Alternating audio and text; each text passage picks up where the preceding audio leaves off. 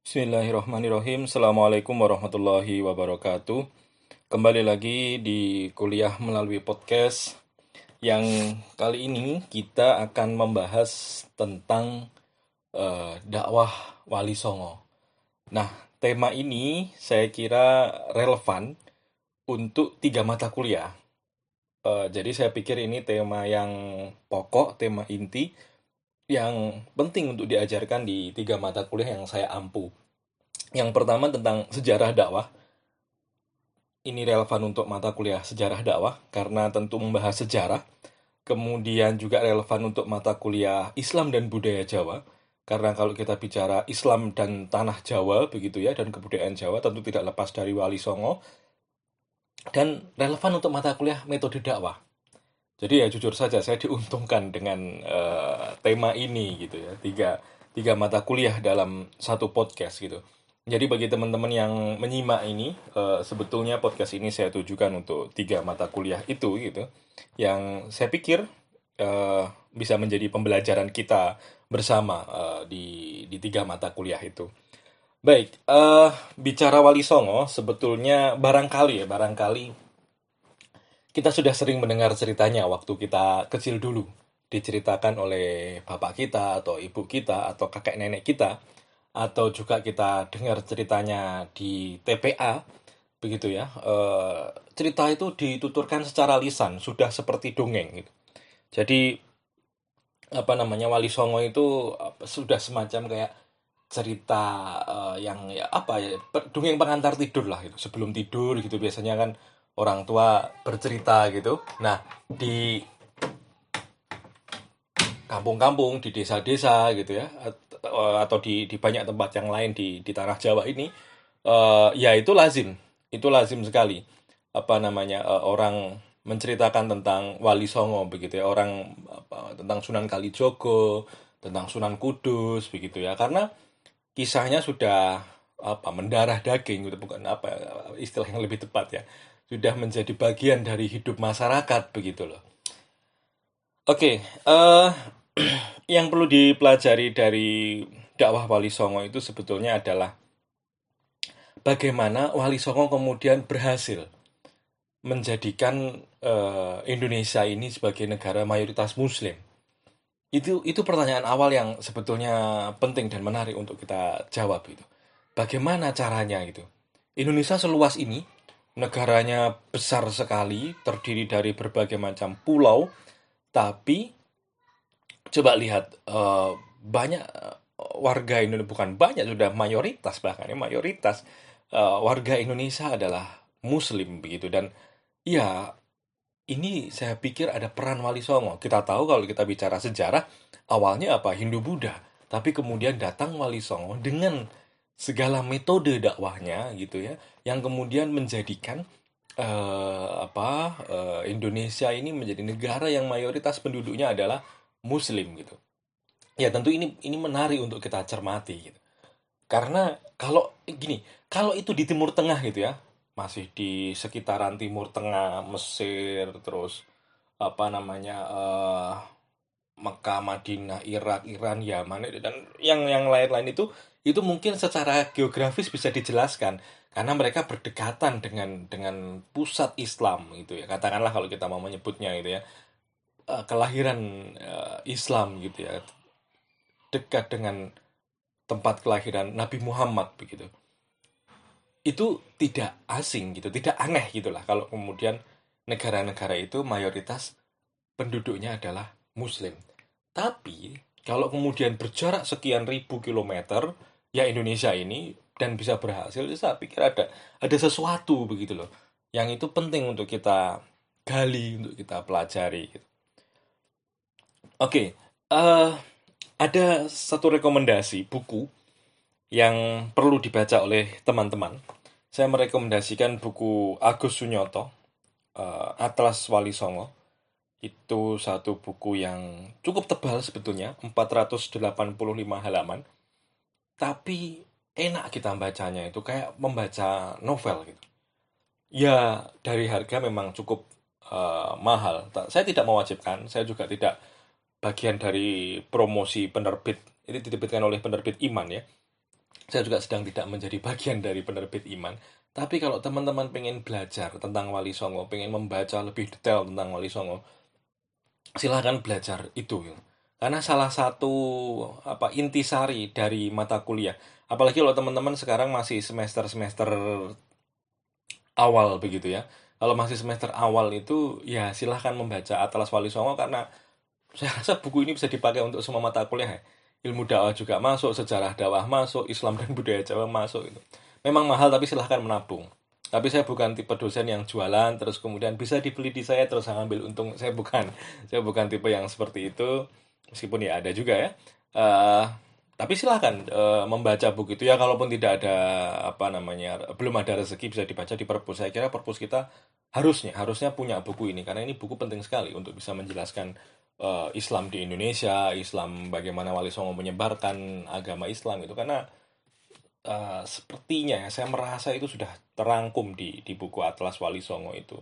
Cukup otoritatif lah kalau bicara Islam Indonesia begitu Oke, uh, di kata pengantar begitu ya, saya membaca bahwa salah satu ciri dakwah Wali Songo itu secara bertahap. Dakwahnya bertahap. Teman-teman coba bayangkan, Jawa sebelum Wali Songo itu kan Hindu Buddha. Sebelumnya lagi agama Kapitayan yang oleh uh, peneliti lain, oleh apa namanya, uh, sarjana lain atau oleh oleh peneliti apa ya, saya menyebutnya peneliti lah ya, oleh tokoh lain begitu ya kira-kira. Disebut animisme dinamisme. Jadi kapital eh, di satu sisi di, ada ada karena gini kan sejarah itu kan interpretasi masing-masing. Clifford Geertz bagaimana saya sampaikan di minggu lalu di mata kuliah Islam dan budaya Jawa membagi Jawa menjadi uh, santri priayi abangan karakter orang Jawa. Tapi ada juga yang membantah gitu. Nah ada yang melihatnya sebagai animisme dinamisme tapi ada yang melihat itu sebenarnya agama kapitayan gitu. Nah uh, ya begitu Jawa agama Kapitayan Hindu Buddha lalu kemudian datang Wali Songo gitu. Yang menarik adalah kalau kita bicara dakwahnya Wali Songo bertahap. Orang terus ujuk-ujuk sing ora sesuai Islam gitu berangus begitu saja. Itu yang harus digarisbawahi. Jadi bertahap pelan-pelan dulu. Lo orang Jawa dulu tuh kan ya minum tua, makan babi, karena tidak ada larangan kan. Terus kemudian ya ya menurut agama mereka begitu. Tapi kemudian Wali Songo dengan piawai, dengan cerdik begitu ya, memanfaatkan elemen-elemen budaya dan itu terjadi sangat perlahan begitu, tidak tidak instan gitu. Makanya ketika ada yang kalau kita kalau kita pelajari dakwah kita hari ini ya, kalau ada yang kemudian pengen ya, ada perubahan begitu secara instan, itu nyaris nyaris mustahil gitu. Wali Songo betul-betul pelan-pelan dan menyelami betul kebudayaan begitu ya sekali saya selalu bilang tidak ada yang instan begitu juga dakwah begitu. Kalau teman-teman pernah belajar ilmu dakwah gitu kan tidak bisa. Masyarakat itu terus kita datang sebagai dai misalkan di di masyarakat itu terus bim salah bim berubah gitu. Nggak bisa gitu. Bahkan kalau kalau mau kalau apa namanya kalau cara yang lebih tepat itu tidak bisa hanya dengan kata-kata. Lewat masuk lewat pendidikan juga lewat pemberdayaan ekonomi. Karena bagaimanapun yang menjadi sasaran dakwah itu ya manusia manusia itu ya kebutuhan dasarnya itu ya makan minum ya pendidikan ya ya ya sebagaimana manusia. Makanya kalau kita lihat begitu coba perhatikan dua ormas besar di Indonesia. Itu mereka dakwah tidak hanya sekedar uh, di atas mimbar di masjid saja hanya kuar-kuar saja tapi juga mengembangkan masyarakatnya. NU misalnya mengembangkan pesantren. Hampir di seluruh tanah Jawa ini atau di seluruh Indonesia pesantren RU itu jumlahnya tidak terhitung lah nyaris tidak terhitung saking banyaknya begitu. Yang di situ mengembangkan pendidikan ekonomi juga jalan uh, terus kemudian apa namanya uh, masyarakatnya juga diberdayakan. Artinya tuh pesantren itu punya impact gitu loh punya dampak ke masyarakat itu. Itu sumbang si NU misalnya atau Muhammadiyah gitu. Bikin kampus-kampus universitas-universitas banyak sekali. Ya dari sisi kebutuhan pendidikan diperhatikan lalu kemudian membuat rumah sakit rumah sakit membuat amal usaha ya kalau istilah di Muhammadiyah itu ada amal usaha ya. Ada apa namanya uh, apa sih kayak panti asuhan terus supermarket minimarket macam-macam lah. Yang di situ sebenarnya menggerakkan roda ekonomi soal kesehatan juga diperhatikan soal pendidikan. Jadi kebutuhan dasar manusia itu diperhatikan. Yang ya, sebetulnya yaitu eh, iya kita bisa membacanya sebagai dakwah juga gitu loh. Artinya coba cek apa yang dilakukan NU dan Muhammadiyah dua ormas Islam moderat terbesar di Indonesia. Ya mereka itu yang yang yang mereka melakukan itu uh, pelan-pelan perlahan-perlahan gitu yang sehingga kemudian masih menjaga itu dua pilar ya. Bagi Indonesia itu NU dan Muhammadiyah itu dua pilar gitu. Yang menjaga Indonesia sampai hari ini masih rukun. Makanya mohon maaf kalau ada kelompok-kelompok yang memprovokasi untuk saling membenci entah membenci NU atau membenci Muhammadiyah itu ya kita nggak nggak cocok juga tentu saja gitu Wong itu dua pilar besar untuk menopang Indonesia begitu ya saya tidak ingin mengomentari tertangkapnya salah satu orang yang kemudian meng mengutarakan ujaran kebencian. Bagi saya yang ngapain begitu uh, harus provokatif, harus harus apa dalam tanda kutip sok sok kritik pedas itu bagi saya nggak nggak perlu begitu. Yang adem-adem aja, yang santai, yang santuy lah gitu, nggak usah yang provokatif itu. Apalagi menyerang salah satu kelompok itu nggak nyaman gitu, nggak ngapain gitu kita terlalu terlalu agresif uh, menyerang itu itu tidak bagi saya tidak tepat begitu dan itu bukan bukan contoh dakwah yang baik. Oke, kembali ke dakwah Wali Songo tadi. Terjadi secara perlahan-lahan, pelan-pelan, eh, nggak uh, langsung to the point begitu, nggak langsung uh, hantam aja begitu, nggak nggak begitu. Jadi uh, dakwah Wali Songo itu uh, ya apa istilahnya ya bertahap, gradual, tidak langsung uh, penggal lehernya kalau tidak sesuai syariat Islam itu enggak enggak begitu. Itu itu ciri Wali Songo. Nah, yang dilakukan Wali Songo lagi, tadi saya sempat bicara soal pesantren ya. Ya pesantren itu juga sebetulnya warisan dari para Wali Songo gitu, dari para wali yang kalau kita mau fair gitu, itu sebetulnya ya Nabi Muhammad dulu apa? Dari pesantren kan nggak ada. Pesantren di di masa Nabi Muhammad itu kan nggak ada. Tapi itu adaptasi dari uh, apa namanya pola pendidikan Hindu Buddha gitu.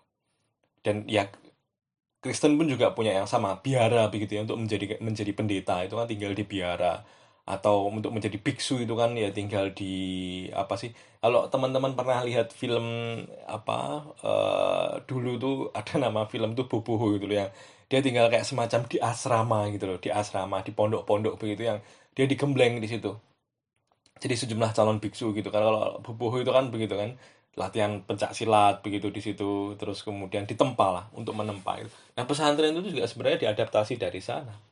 Pesantren itu adaptasi dari pola pendidikan itu. Apakah itu keliru? Ya enggak juga gitu. Dan justru bagus kan. Berapa orang aja yang lahir dari pesantren uh, yang kemudian menjadi tokoh orang-orang besar gitu. Karena ya begitulah kita apa namanya uh, berhutang gitu uh, terhadap pola pendidikan pesantren yang itu sangat khas Indonesia, sangat khas Wali Songo dan itu adalah cara yang diwariskan. Karena pesantren itu kan menempa belajarnya. Dan di situ belajar agama itu pelan-pelan. Dari yang paling dasar dulu terus kemudian naik naik naik naik naik. Dan butuh waktu yang lama dan dibimbing oleh seorang uh, kiai atau ustadz begitu. Nah, ini ini menjadi kritik sebetulnya bagi cara kita beragama di era modern itu. Orang di era modern itu seolah sudah mengerti agama hanya karena belajar satu dua dari satu dua buku begitu. Dan sudah melebeli diri menjadi ustadz ceramah di mana-mana begitu. Ada juga yang mengaku belajar Islam itu hanya dari kaset dan buku bekas gitu tanpa panduan seorang guru gitu. Apakah yang semacam itu tidak boleh?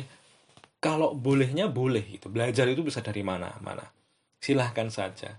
Tapi kalau kemudian dia sudah mendaku diri sebagai orang yang paham agama, bagi saya kelewatan, kebablasan lah kalau misalkan kayak begitu itu. Karena tanggung jawabnya besar ya. Uh, saya saya cukup takjub dengan orang-orang yang begitu percaya diri, yang begitu pede begitu dengan ilmunya yang sebetulnya masih minimalis, tapi sudah sudah sangat uh, percaya diri untuk mengajarkan agama yang bahkan mohon maaf membaca Al-Qur'annya saja masih masih salah-salah begitu kan. Nah, itu sudah berani mengajarkan agama dan uh, populer dan memiliki banyak follower misalnya. Ini ini menjadi persoalan kita hari ini yang kalau oleh Tom Nichols dalam bukunya itu disebut matinya kebakaran sebetulnya. Ini fenomena terkini. Itu sama lah kayak orang yang sebetulnya nggak terlalu ngerti virus, nggak ngerti corona, tapi berbusa-busa ngomong corona se seolah-olah yang paling mengerti dan uh, sering kali malah justru menyesatkan gitu. Jadi serahkan semua itu pada ahlinya gitu. Ya sudah gitu. Makanya ada satu pernyataan yang menarik. kalau bicara soal kesehatan ya serah uh, siapa? Entah entah Gusmus entah uh, Quraisy ya yang mengatakan bahwa ya kalau virus diserahkan kepada dokter gitu tokoh agama seperti saya ya akan akan diam dulu begitu tidak tidak akan bicara soal itu daripada salah dan menyesatkan kan begitu. Itu itu saya pikir kerendah kerendah hatian dan ya begitulah gitu. Itu sebagai semacam antitesa dari ya itu tadi matinya kepakaran itu the death of expertise itu Ya oke, okay. saya kira itu uh, tentang tentang pendidikan ya, tentang pesantren, tentang pesantren malah jadi ke mana-mana.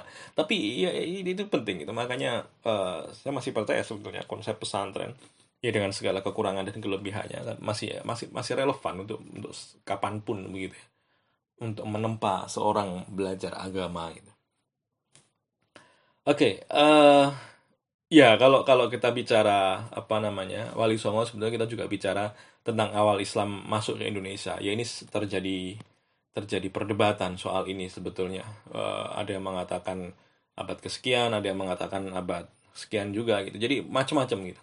Cuma ada satu versi yang uh, menyebutkan bahwa kalau teman-teman ingat apa saya menyebutnya perseteruan ya, perseteruan antara Ali dan Muawiyah begitu ya, sebelum Khulafaur Rasyidin dan sebelum ke dinasti Umayyah itu kan ada ada perseteruan itu ya. Nah, it, di tengah gejolak perseteruan itu ada eh, apa ada sekelompok orang yang kemudian lari begitu ke keluar dari tanah konflik begitu menuju tempat yang lebih aman dan salah satunya datang ke Indonesia begitu. Itu salah satu versinya tentang kapan Islam masuk di Indonesia gitu. Ada juga ya, kalau dibaca di buku Atlas Wali Songo itu sebetulnya uh, penyebar Islam di tanah Jawa itu malah justru berasal dari Campa. Campa itu kalau sekarang ya Vietnam itu. Jadi ada Muslim Campa dari Vietnam yang itu ke sini begitu. Juga dari Muslim dari Gujarat, dari India itu juga juga kemudian ke sini. Ya itu itu itu banyak versi dan dalam dalam dunia sejarah, dalam dunia pengetahuan itu sah-sah saja gitu. Peneliti peneliti satu mengatakan A, peneliti kedua mengatakan B itu itu saya pikir sah saja gitu dan itu ya hal biasa lah gitu.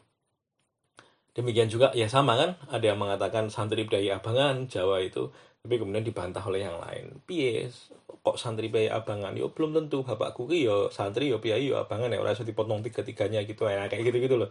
Bapakku ki yo sholatnya sregep tapi yo seneng wayang kulit tapi yo tadi pak lurah ya gitu. Ya itu kan gimana? Pak lurah itu priayi sregep ning masjid itu yo cirine santri poso senin kemis cirine santri tapi yo seneng wayang kulit itu kayak wong abangan gitu. Ya ini ini menjadi pertanyaan yang menarik itu bahwa ya bahwa antar teori itu saling saling mendebat. Ini tradisi ilmiah yang biasa begitu. Oke okay, uh, eh, nah ini yang juga perlu dilihat uh, bahwa Wali Songo itu terjadi perdebatan juga. Apakah benar sembilan? Apa lebih? Apa sebenarnya itu soal penyebutan yang lidah orang Jawa? Sebenarnya wali sana uh, wali yang mulia begitu tapi terus menjadi wali songo gitu tapi uh, saya tidak ingin menarik teman-teman ke perdebatan itu, tapi saya ingin uh, menunjukkan bahwa apa tugas wali songo itu uh, berbeda-beda. Ini ini menarik karena saya membaca di buku Atlas Wali Songo itu tentang pembagian tugas, semacam semacam pembagian tugas wali songo begitu dan sesuai keahlian masing-masing. Misalnya ya, Sunan Ampel itu tugasnya atau keahliannya adalah membuat pem, membuat peraturan-peraturan yang islami untuk masyarakat Jawa. Terus kemudian ada Sunan Gresik itu merancang pola kain batik, tenun, lurik, dan perlengkapan kuda. Nah, ini menarik nih. Kemudian ada wali di Mojagung mengajarkan mengolah berbagai macam jenis masakan, lauk pauk, memperbarui alat-alat pertanian, membuat gerabah. Sunan Gunung Jati di Cirebon mengajarkan tata cara berdoa, membaca mantra, tata cara pengobatan, serta tata cara membuka hutan. Sunan Giri membuat tatanan pemerintahan di Jawa, mengatur perhitungan kalender siklus perubahan hari, bulan, tahun, windu, menyesuaikan siklus pawukon, juga merintis membukaan jalan. Sunan Bonang mengajari ilmu suluk, membuat gamelan, mengubah irama gamelan. Sunan Derajat mengajarkan tata cara membangun rumah, alat yang digunakan orang untuk memikul orang seperti Tandu dan Joli. Sunan Kudus merancang pekerjaan peleburan membuat keris, melengkapi peralatan pandai besi, kerajinan emas, juga membuat peraturan undang-undang hingga sistem peradilan yang diperlakukan bagi orang Jawa. Nah, ini menarik.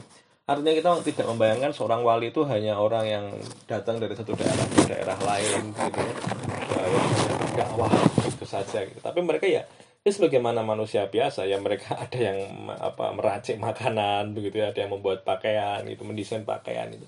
Sebagaimana manusia gitu jadi uh, pendakwah itu memang seharusnya bagi saya begitu sih. Dia bisa down to earth dia bisa menjadi bagian dari masyarakat gitu dan tidak terpisahkan gitu. Ya sebenarnya susahnya di situ gitu dan bagi saya memang menjadi pendakwah itu panggilan sih kalau uh, gimana panggilan jiwa. Saya menyebutnya panggilan jiwa. Kalau tidak dia tidak terpanggil ya ya susah gitu.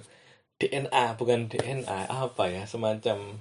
Jadi memang sudah sudah di uh, apa dalam dalam dirinya itu memang sudah ada arah ke sana begitu ya. Bukan bukan sesuatu yang terus di terlalu di branding sedemikian rupa gitu kalau di komunikasi itu saya pikir malah tidak alami oke kemudian yang juga penting kalau kita bicara tentang Wali Songo itu sebenarnya juga dakwahnya ya, dakwah yang uh, selaras dengan kebudayaan. Misalnya uh, tentang gamelan gitu ya, ada Sunan Bonang gitu tadi.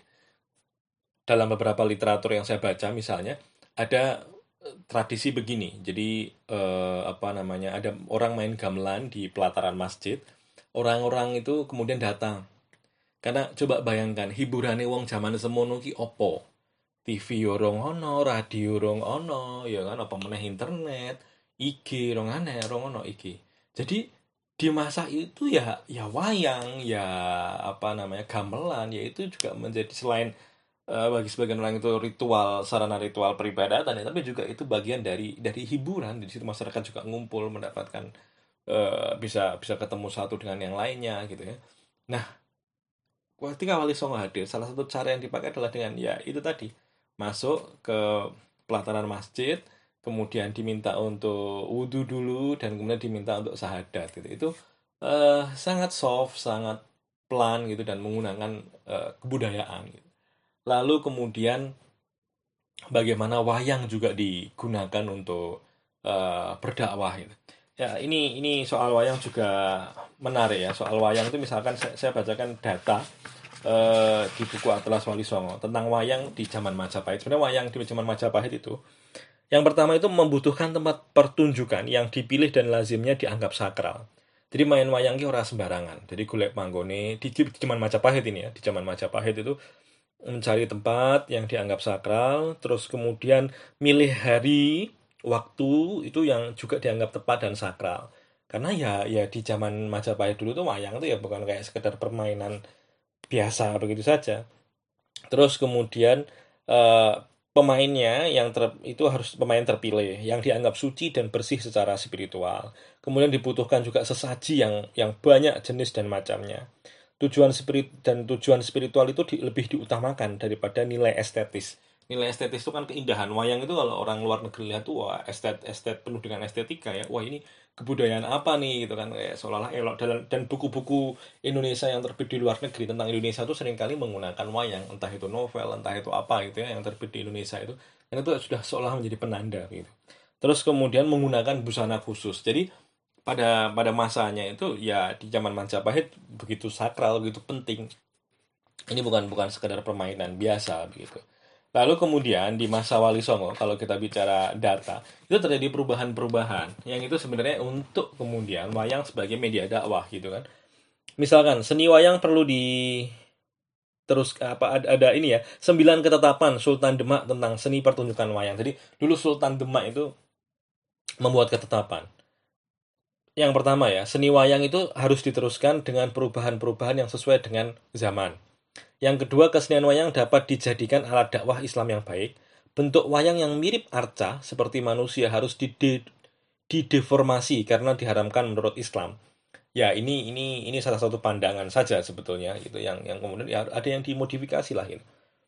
Terus kemudian cerita-cerita dewa diubah dan diisi paham yang mengandung jiwa Islam untuk membuang kemusyrikan. Cerita wayang harus diisi dakwah agama yang mengandung keimanan, ibadah, akhlak, kesusilaan, dan sopan santun. Cerita wayang karangan Walmiki dan Wyasa harus diubah menjadi berjiwa Islam. Menerima tokoh-tokoh wayang dan kejadian-kejadian hanya sebagai lambang yang perlu diberi tafsiran tertentu yang sesuai dengan ajaran Islam. Pagelaran wayang harus disertai tata cara dan sopan santun yang baik jauh dari perbuatan maksiat, memberi makna yang sesuai dengan dakwah Islam, seluruh unsur seni wayang termasuk alat-alat gamelan dan nama-nama tembang mocopatnya sehingga pemberian makna dapat berturut-turut secara sistematis menurut ajaran agama yang benar. Jadi pada intinya saya, saya melihat ini modifikasi. Jadi ada modifikasi wayang yang sebelumnya itu menjadi ya semacam sarana ritual begitu ya sebelum Islam datang kemudian menjadi uh, alat untuk berdakwah. Tapi ya cerita-ceritanya diubah gitu. Misalkan ada cerita poliandri gitu ya, Drupadi itu di, diubah. Dewa-dewa yang tokoh sembahan juga di, diubah. Tokoh-tokoh idola uh, kapitayan seperti Semar, Petro, Nolo, Bagong, Nolo Gareng dan Bagong itu di di, di diubah gitu ya menjadi Punokawan gitu. Terus kemudian azimat kerajaan Amarta yang kekuatan adi duniawinya mengalahkan kekuatan dewa-dewa disebut jimat Kalimasodo. Kalimasodo kemudian diubah menjadi kalimat sahada. Jadi pola-polanya begini ini dan dan saya pikir itu lebih masuk.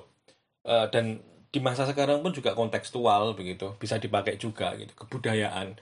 Makanya coba perhatikan Kiai Kanjeng gitu kan, ya dia berdakwah dengan musik, berdakwah dengan gamelan gitu dan itu masih bisa diterima di banyak tempat itu oleh oleh banyak masyarakat di Jawa begitu. Jadi itu uh, yang bisa teman-teman pelajari dari Wali Songo.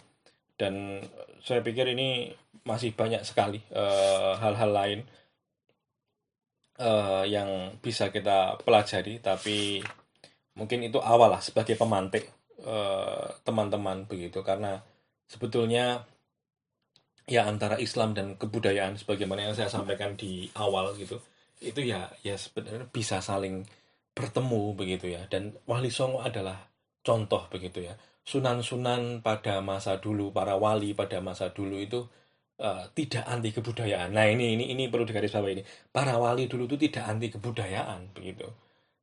Kenapa kemudian dakwah di masa sekarang ada kelompok-kelompok yang begitu getol ingin menghapus kebudayaan? Nah ini ini menjadi pertanyaan juga. Tapi para para wali di masa dulu tidak tidak anti kebudayaan, tapi kebudayaan digunakan ya termasuk sekaten, oh macam-macam lah banyak sekali. Terus dan bahkan lewat lewat kuliner-kuliner juga ya makanan-makanan itu uh, banyak filosofinya gitu ya. Uh, misalkan jenang abang karo jenang putih itu wah itu kalau mau dikaji itu tumpeng terus kemudian banyak makanan. Karena itu tadi ya, saya juga pernah menyampaikan Jawa itu bergeraknya di simbol-simbol gitu.